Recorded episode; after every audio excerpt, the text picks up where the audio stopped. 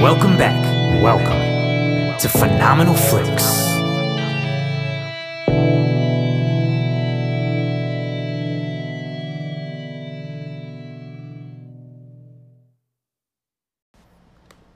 Today I am discussing Unhinged, starring Russell Crowe, Caren Pistorius, and Gabriel Bateman, directed by Derrick Borte. I believe that's how you say his name. And holy shit, this is the first theatrical release in theaters we've had since theaters reopened, since March.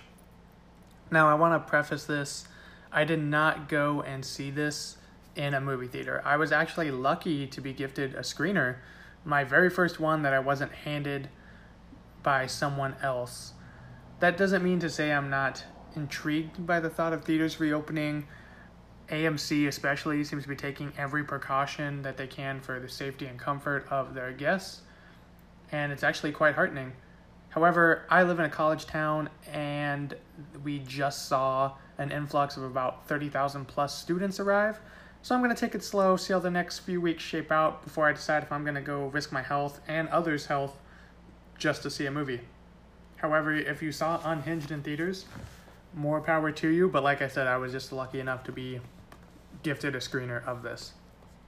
So Unhinged revolves around Tom Cooper, played by Russell Crowe, a man having an extremely bad day, set on causing as much destruction, murder, and mayhem before he gets himself killed. During his day, he is honked at while stopped at a green light by Rachel, played by Caren Pistorius, a newly single mother driving her son Kyle Gabriel Bateman to school.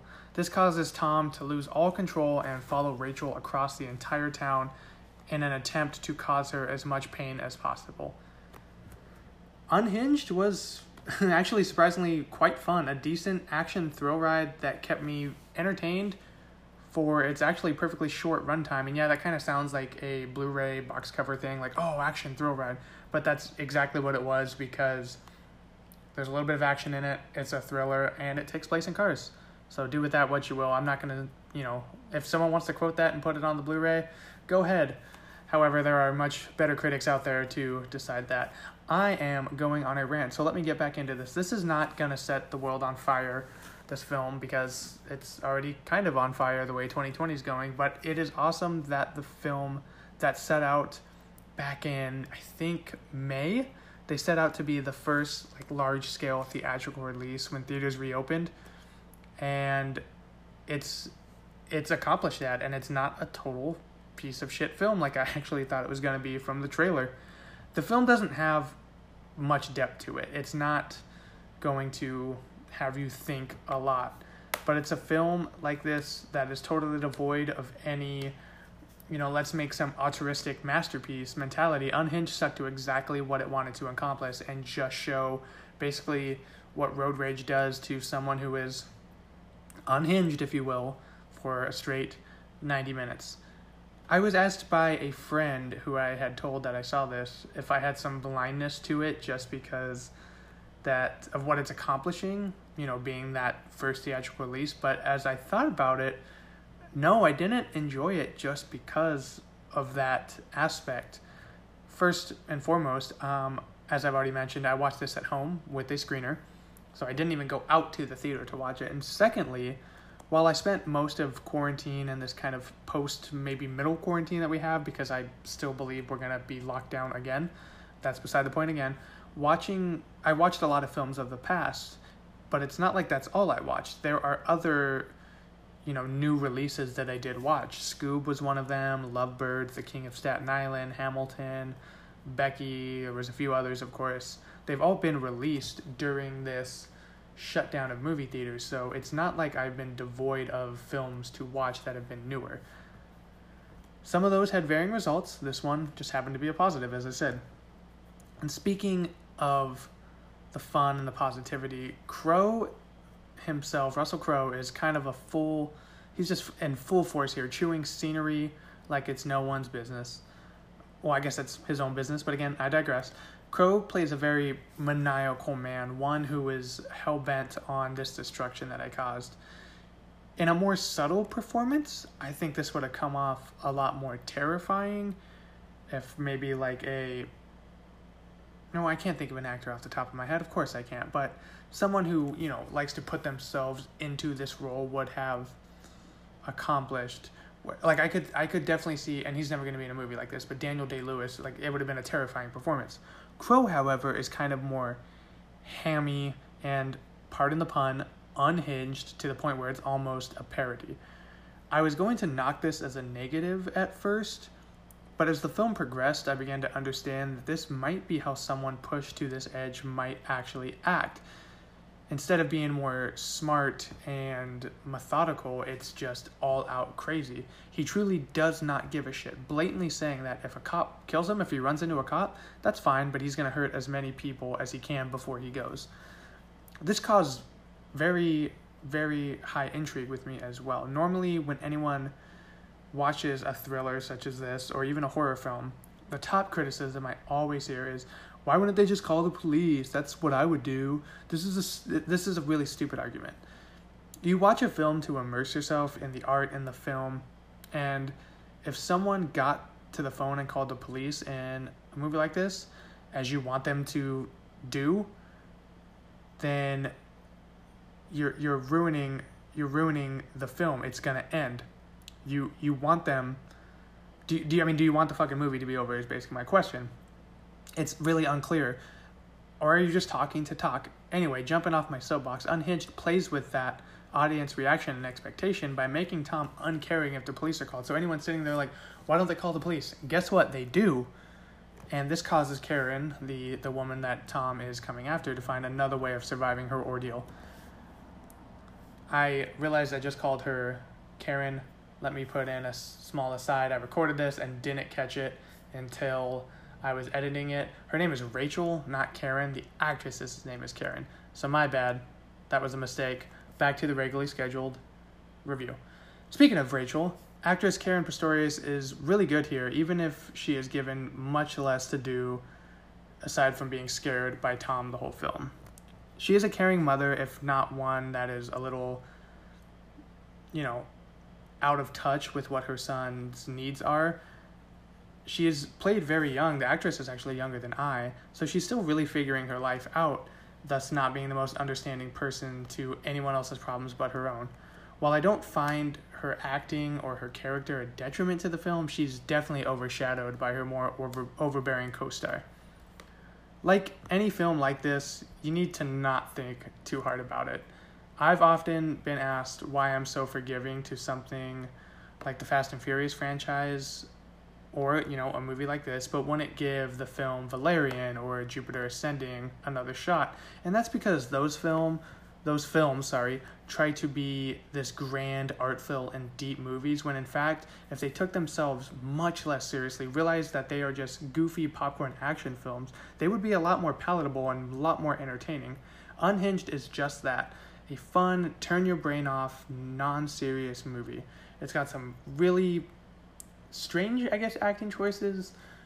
Ones that I definitely want to revisit just to see if they're as good or bad as I think they are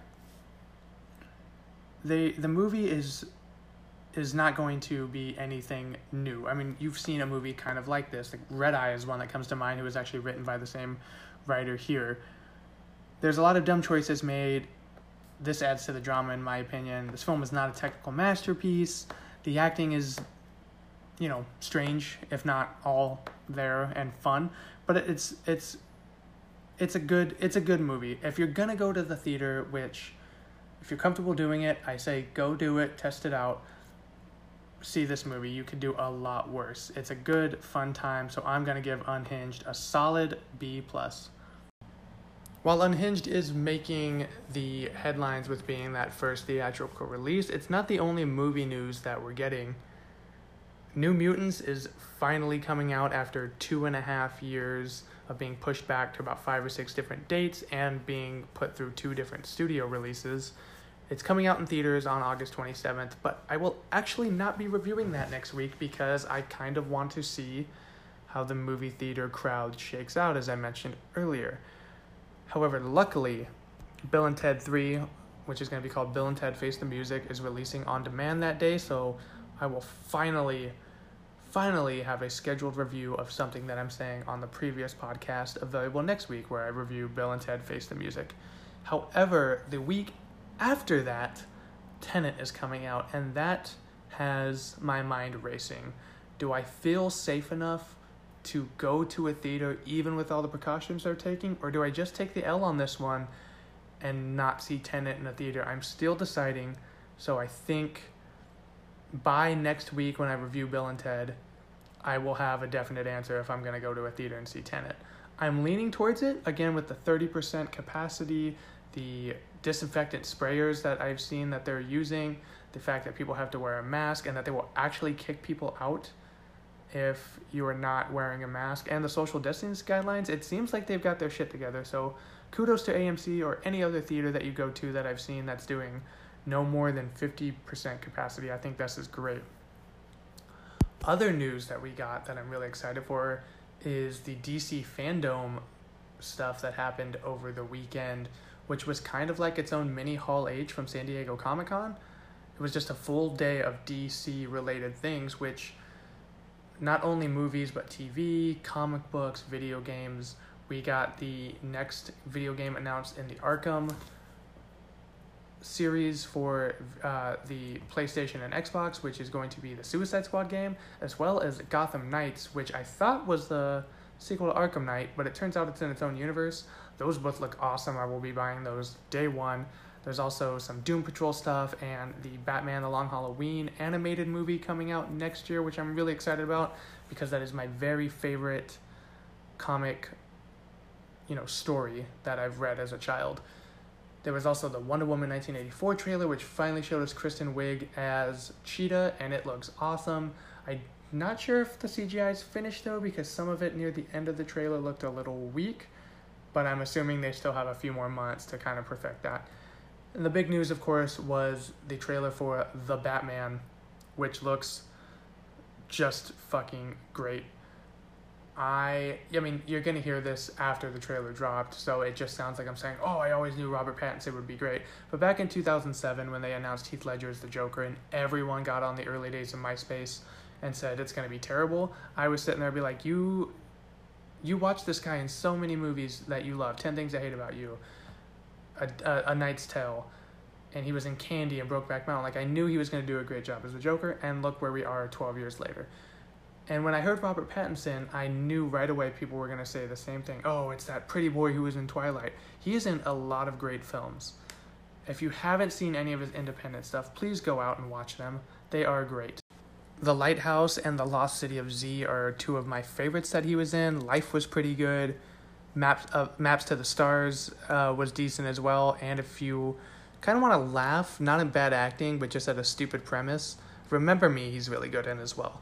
I'm really excited for this Batman movie. It looks fucking terrifying, actually. I'm pretty sure that was the Riddler, who is known as the duct tape killer that people were calling online. I'm pretty sure that's Paul Dano's Riddler. Colin Farrell as the Penguin looks unrecognizable. And then that entire scene where Batman beats the shit out of the thug and says, I am vengeance. It is just goosebump inducing stuff. And that movie, I think, was 25% completed filming when the pandemic shut everything down, so I'm I'm very much looking forward to it. The last thing I want to touch on is the next episode of Scared to Beth, and Beth is reviewing the 1974 classic slasher, well, proto slasher film, The Texas Chainsaw Massacre, which controversially I'm not a fan of. I think it's fucking.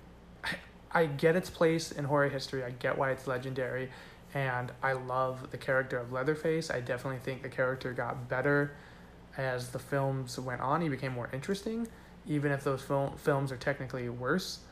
But I do not like the original Texas Chainsaw Massacre. I think that aside from Sally and Leatherface, everyone in that movie is just annoying or terrible, especially Franklin, who I will stand by saying is the worst fucking character in horror movie history.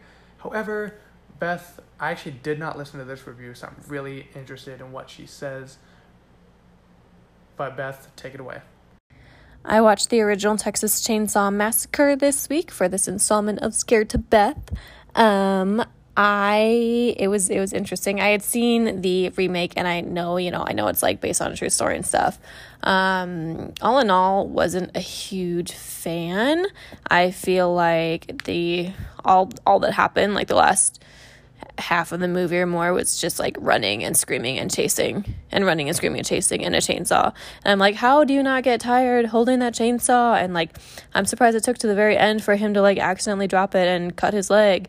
Um, the ending was also stupid. Like, why didn't you just stay in the truck and and leave with the truck? Why did the truck driver leave? And I don't know. Obviously, I was disgusted. I was nauseous. Um, it was so gross.